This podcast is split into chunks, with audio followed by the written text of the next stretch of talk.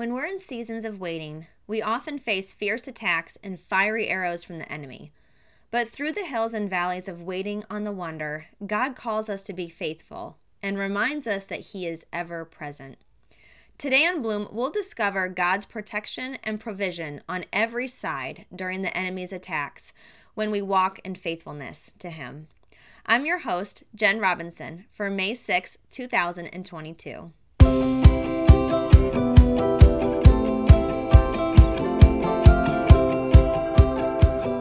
Welcome to Bloom. This is a podcast designed to inspire, encourage, and grow women in their relationship with each other and the Lord. Last month, we began a new series called Waiting on the Wonder Lessons in the Life of Joseph. In seasons of waiting on God, waiting to step into our calling or purpose, waiting on a fulfillment of a dream, we have so much to glean from Joseph's story. For a quick recap, we meet Joseph in Genesis chapter 37. He is the favored son of Jacob, living a relatively cushy life in Canaan with his 11 brothers. One night, Joseph has a dream that one day his family would bow down to him. Out of sheer jealousy and an attempt to keep this dream from coming to fruition, Joseph's brothers sell him into slavery, and Joseph finds himself in a foreign land, stripped of his father's favor and protection. We discuss two lessons from the life of Joseph. When God is preparing us for the great purpose he has for us, he will oftentimes allow us to be stripped of the thing or things that matter most to us. So our dependency is on him alone. And lesson number two being positioned alone in the pit enables God to direct our destiny. We wouldn't place ourselves in the pit, but God intentionally puts us there bringing what seems to be an unfavorable circumstance to lead us toward his purpose for us. Today, we're going to discover how God faithfully watched over Joseph and gave him great favor, even while facing a strong spiritual attack and being wrongfully accused. If you missed part one of this series, I would encourage you to go back and listen. We started off talking about the title, Waiting on the Wonder. Now, for some clarification as we study this story, the word waiting means the action of staying where one is or delaying action until a particular time or until something else happens. While the word wonder, when used as a noun, means a feeling of surprise mingled with admiration caused by something beautiful, unexpected, unfamiliar, or inexplicable. Joseph's story begins as a dream, awaiting God's divine fulfillment. Joseph was waiting until that particular time for God to bring forth something beautiful, unexpected, and inexplicable. He was waiting on the wonder.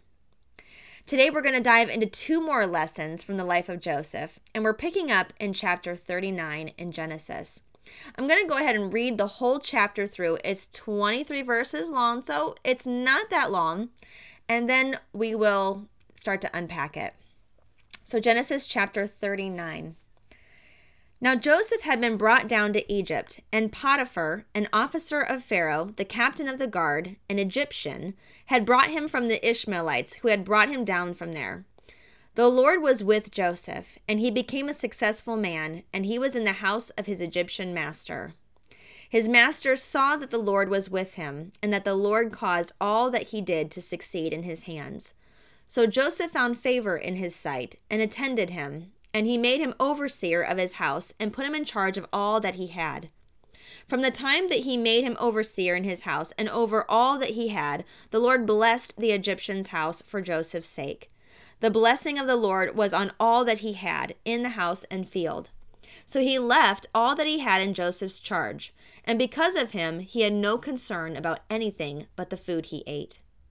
Now Joseph was handsome in form and appearance. And after a time, his master's wife cast her eyes on Joseph and said, Lie with me. But he refused, and said to his master's wife, Behold, because of me, my master has no concern about anything in the house, and he has put everything that he has in my charge. He is not greater in this house than I am, nor has he kept back anything from me except you, because you are his wife. How then can I do this great wickedness and sin against God? And as she spoke to Joseph day after day, he would not listen to her, to lie beside her, or to be with her. But one day, when he went into the house to do his work, and none of the men of the house was in the house, she caught him by his garment, saying, Lie with me. But he left his garment in her hand and fled and got out of the house. And as soon as she saw that he had left his garment in her hand and had fled out of the house, she called to the men of her household and said to them, See, he has brought among us a Hebrew to laugh at us.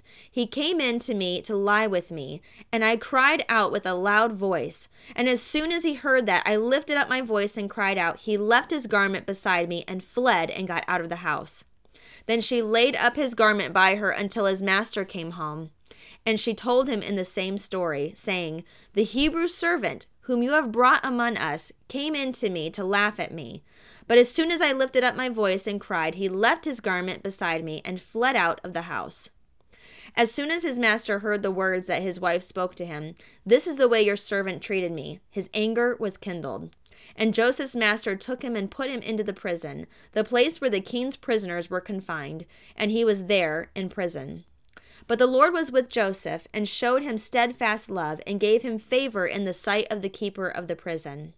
And the keeper of the prison put Joseph in charge of all the prisoners who were in the prison. Whatever was done there, he was the one who did it. The keeper of the prison paid no attention to anything that was in Joseph's charge because the Lord was with him, and whatever he did, the Lord made it succeed. So Joseph is brought to Egypt and begins working for Potiphar, who was, as scripture says, captain of the guard. Joseph found favor with Potiphar and is entrusted to oversee his entire estate. But just when Joseph thinks that things might be looking up for him, like maybe Egypt isn't quite so bad, he comes under attack at the hands of Potiphar's wayward wife. And one of the most frustrating aspects of attacks is that it often feels so unjust. Here, Joseph is minding his business, doing right by God and Potiphar. And how does that turn out for him? He's wrongfully accused. Ultimately, Joseph's character comes under attack. The lies about him are believed, and he's sentenced to prison. But Joseph never wavered. He remained steadfast and faithful to God. And that brings us to our third lesson in the life of Joseph.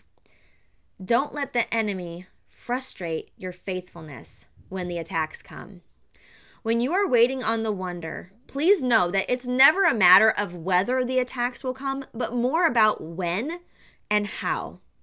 When God is getting ready to position you into your purpose, into your calling, your ministry, you will face attacks. It could be attacks on your finances, your health, your character, your relationships, your time. The enemy plots against us in any way he thinks will best trip us up and slow us down from moving forward. His goal is always to frustrate our faithfulness. Don Stewart once wrote, Though the devil may attack at any time, he will always do it when he thinks it's to his advantage. Satan's number one goal in life is to kill, steal, and destroy. When he sets about his work, he is on the prowl to attempt to stop whatever God is doing. It may be fiery and fierce, it may be disheartening and draining. But know that whenever you have a call on your life or a God given dream, the enemy of our soul gets right to work to discourage and disrupt whatever God has already destined. I want to talk about paying particular attention to the timing of the enemy's attacks. You see, Joseph, even though sold into slavery, now is experiencing a promotion to oversee Potiphar's estate. But he's also not quite to the point of his calling. He hasn't stepped into his purpose just yet. His dream is still unfulfilled. But here we read the enemy attacks Joseph severely in between his place of position with Potiphar and the fruition of his dream. And the timing of this attack is so key because it parallels Jesus' own attack attempt from Satan. Now, notice I said attempt because the enemy is always going to attempt, but that doesn't mean he's going to succeed in his mission. We're going to see how the enemy's attack is sandwiched between a big win and the big picture of God's intended purpose. In Matthew chapter 3, we read about the moment when the word given to John the Baptist from God becomes real and Jesus is baptized and the Spirit of God rests on him. I'm just going to read portions of chapter 3 so we get a better grasp on this story. So I'd like you to join with me. It's Matthew chapter 3, and I'm just going to read the first three verses. In those days, John the Baptist came preaching in the wilderness of Judea Repent, for the kingdom of heaven is at hand. For this is he who was spoken by the prophet Isaiah when he said, The voice of the one crying in the wilderness, Prepare the way for the Lord, make his paths straight. So, John has been preaching, preparing the way for Jesus. You know, just as Joseph initially receives favor and is given a title and special position in Potiphar's house, we see the same thing happen to Jesus. He's proclaimed as the Son of God, demonstrating how he is the Messiah, the promised deliverer. We're going to skip down now to verse 13 where it says, Then Jesus came from Galilee to the Jordan to John to be baptized by him. John would have prevented him, saying, I need to be baptized by you, and do you come to me? But Jesus answered him, Let it be so now, for thus is fitting for us to fulfill all righteousness. Then he consented. And when Jesus was baptized, immediately he went up from the water, and behold, the heavens were opened to him. And he saw the Spirit of God descending like a dove and coming to rest on him. And behold, a voice from heaven said, This is my beloved Son, with whom I am well pleased. Have you ever experienced a spiritually high moment only to find a discouraging attack to follow? I would imagine this was one of those spiritually high moments for those who were witnessing this long awaited promise of a Messiah. This was no ordinary carpenter's son from Nazareth. This is the Son of God, the Son of the great I am, the God of Abraham, Isaac, and Jacob, Yahweh, the Most High God. Israel had been waiting on this miracle. But then when we turn over just to the next chapter, in chapter 4, we see Jesus comes under immediate attack of Satan in the desert. So I'm going to read a little bit of Matthew chapter 4. I'm going to begin in verse 1. And it says, Then Jesus was led up by the Spirit into the wilderness to be tempted by the devil. And after fasting 40 days and 40 nights, he was hungry. And the tempter came and said to him, If you are the Son of God, command these stones to become loaves of bread. But he answered, It is written, Man shall not live by bread alone, but by every word that comes from the mouth of God. Then the devil took him to the holy city and set him on the pinnacle of the temple and said to him, If you are the Son of God, throw yourself down. For it is written, He will command His angels concerning you, and on their hands they will bear you up, lest you strike your foot against a stone. Jesus said to him, Again it is written, You shall not put the Lord your God to the test. Again, the devil took him to a very high mountain and showed him all the kingdoms of the world and their glory. And he said to him, All these I will give you, if you will fall down and worship me. Then Jesus said to him, Be gone, Satan, for it is written, You shall worship the Lord your God, and him only shall you serve. Then the devil left him, and behold, angels came and were ministering to him. Jesus was attacked physically he had been fasting for 40 days and nights and was hungry. Satan tempted him to turn a rock into bread. Satan offered Jesus position and authority, trying to discourage Jesus with what God had already destined. Jesus already had divine power and authority. Remember, before Abraham was, I am. John 8 24. Jesus was the plan of salvation, saving us from our sins. Likewise, God had already destined Joseph for a plan of salvation. Maybe not a salvation from sin, but Joseph was more than a dreamer. He was destined by God to fulfill a specific purpose of salvation for his chosen people, Israel. Now, the lesson in this point of the story is not about anticipating the attacks, but responding to the attacks in faithfulness. The Bible says Joseph was handsome, and Potiphar's wife took notice of that. But even though it might have been the easier route for Joseph to accept the invitation from Potiphar's wife, I mean, Potiphar wouldn't have to know, right? We see how Joseph responds to the temptation. How can I do this great wickedness and sin against God? And Joseph doesn't just consider loyalty to Potiphar, but ultimately his faithfulness to God. Joseph wanted to do only what was acceptable and honoring to God. He resisted the temptation. And even though Potiphar's wife lied and accused Joseph, falsely sentencing him to prison, Joseph lived in faithfulness and complete allegiance to God. All the while, though, God was still positioning Joseph for the big picture of his purpose. And we see Jesus respond to Satan's attack in the same way. Jesus had a rebuttal backed by truth for every one of Satan's temptations, each one pointing back to God, just as Joseph did.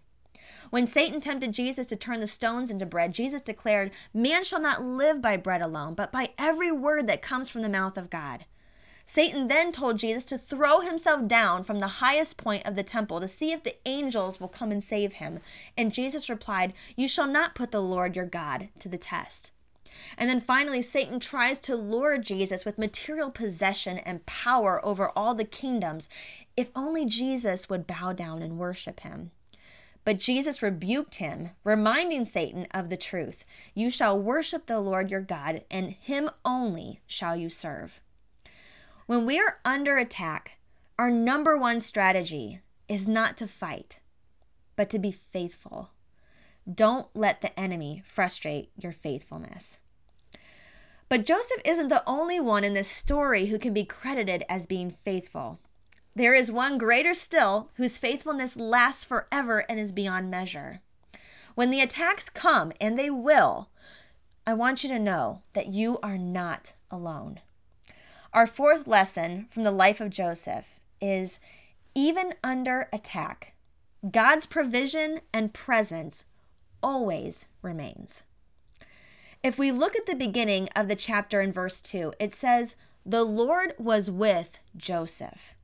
So even as Joseph is entering this foreign land, being stripped of his father's favor and sold as a slave, scripture tells us God did not abandon Joseph. When Potiphar's wife falsely accused Joseph and he was placed in prison, you would wonder, where is God in that moment? How could God let this happen? But the chapter tells us that God was right with Joseph still, even in prison. You know, in prison, it would seem like the environment would be pressing out any opportunity for favor and blessing. Have you ever been there? Some circumstances we face appear so dim but God promises to never leave. We read in verse 21 through 23, it says, But the Lord was with Joseph and showed him favor in the sight of the keeper of the prison. And the keeper of the prison put Joseph in charge of all the prisoners who were in prison. Whatever was done there, he was the one who did it. The keeper of the prison paid no attention to anything that was in Joseph's charge because the Lord was with him. And whatever he did, the Lord made it succeed. The Lord was with Joseph. And not only was he with him, but he provided Joseph with divine favor in the face of discouraging adversity. Joseph didn't need his father Jacob's favor anymore, he had God's. He was alone and away from his homeland. He was in an Egyptian prison, yet the Lord was with him. Through it all, through the mountains and the valleys, God is with us. Psalm 139 5 says, You go before me and follow me. You place your hand of blessing on my head. Wherever we are, the Lord is with us. From high positions to prison, God is still present. I want us to go back and consider again the parallel of Jesus being tempted in the desert. The Bible says that he was led by the Spirit. You know what that means? It means that he was led by the Spirit. The Spirit went before Jesus and remained with Jesus during the entire time he was attacked. And that same spirit that led Jesus and remained with Jesus in the wilderness is the same spirit that is with you and me now. In Matthew 28 20, Jesus, speaking to his disciples, says this promise I am with you always to the end of the age.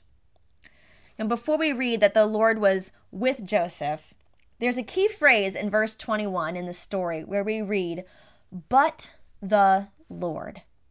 Now, in some cases in Scripture, we come across a similar phrase consisting of two of, in my opinion, the sweetest words in the Bible, but God. And I want you to take note of this. Anytime you see the words but and God or but and the Lord in the same sentence, I want you to know that something extraordinary is about to happen. It usually appears within the space and time between the trial and the triumph. We're introduced to some form of cosmic conflict. Then we see God step in to set the chaos back in order, flipping evil on its head, and then unveiling the bigger story that was being written through the situation all along. Romans 6:23 says, "For the wages of sin is death, but the gift of God is eternal life in Christ Jesus our Lord." Matthew 19 26, Jesus looked at them and said, With man, this is impossible, but with God, all things are possible. David, who was fleeing from Saul, Saul was in hot pursuit to kill him. 1 Samuel 23 14, it says, David stayed in the desert strongholds and in the hills of the desert of Ziph. Day after day, Saul searched for him, but God did not give David into his hands. Psalm 73 26, My flesh and my heart may fail, but God is the strength of my heart and my portion forever. And then Ephesians 2 4 through 5, But God, being rich in mercy, because of the great love with which He has given us, when we were dead in our trespasses, made us alive together with Christ. By grace you have been saved. Jon Bloom, love the name by the way, wrote about the words, but God, in this way Revel in these priceless words. Everything sweet and bitter that will occur between now and the moment of your death, God will work for your good, and every glorious pleasure that you will ever enjoy in your future eternal life in His presence is because of the gospel of these two words, but God. I don't want you to treat these two words lightly. They are so profoundly important for us to acknowledge the relationship between the reality of our own inabilities and the evidence of God's supreme grace and power. Now, we'll see these two words again in this story, providing us a foretaste or a foreshadowing of the bigger story that's at hand. But what I love so much about these two pivotal words is that no matter how desperate the situation or how bleak the outcome may look to our human comprehension, God never leaves our side. And not only that, but He knows our every plight. He's not limited by our position, and He's not threatened by opposition. When the fiery darts are coming in from every side, God is not only our shield, He's our salvation. I want to go back to something I mentioned earlier. Remember how we discussed the timing of the enemy's attacks? Joseph was given position in Egypt by Potiphar, followed by an unjust and untrue accusation that placed him in prison. And likewise, we saw Jesus baptized and identified as the Son of God before being led into the wilderness to be tempted. But in Matthew 4, beginning in verse 12, we see Jesus' public ministry begin. It says in verse 12, Now when he heard that John had been arrested, he withdrew into Galilee. And leaving Nazareth, he went and lived in Capernaum by the sea, in the territory of Zebulun and Naphtali, so that what was spoken by the prophet Isaiah might be fulfilled the land of Zebulun and the land of Naphtali, the way of the sea beyond the Jordan, Galilee of the Gentiles, the people dwelling in darkness have seen a great light. And for those dwelling in the region in the shadow of death, on them a light has dawned. From that time, Jesus began to preach saying, Repent, for the kingdom of God is at hand. The enemy's attack was sandwiched between promotion and purpose. Joseph experienced the promotion in Potiphar's house and is now in a new kind of pit, prison. But the Lord was with Joseph. The purpose he had divinely established for Joseph is getting ready to be unleashed. And the wait for the wonder is getting closer and closer to be revealed. When you're waiting on the wonder, don't let the enemy frustrate your faithfulness when the attacks come. But also remember that even under attack, God's provision and presence always remains. So grateful that you tuned into Bloom today. Next month, we'll be wrapping up our Waiting on the Wonder series, Lessons in the Life of Joseph. Love for you to join us back next month. In the meantime, keep growing and God bless.